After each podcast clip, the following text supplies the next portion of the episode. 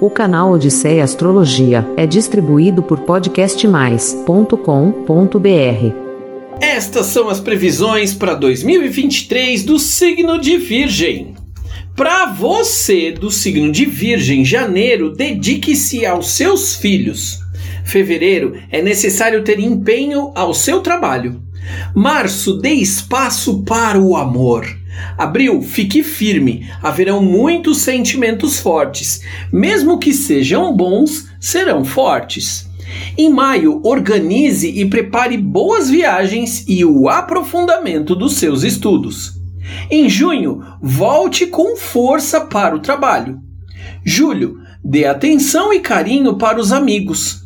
Agosto, foco na espiritualidade. Setembro, abra seus próprios caminhos com iniciativas muito importantes. Em outubro, cuide com carinho do seu dinheiro. Novembro, melhore seus recursos e o seu patrimônio com bons negócios. E dezembro, foco na família.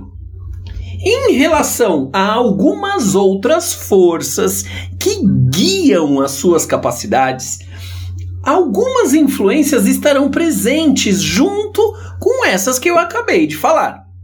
Em que, em janeiro e fevereiro, serão importantes para você se divertir.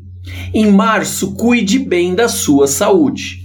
Em julho, dedique-se para o seu reconhecimento profissional e aceite estar à frente da equipe e no lugar de líder.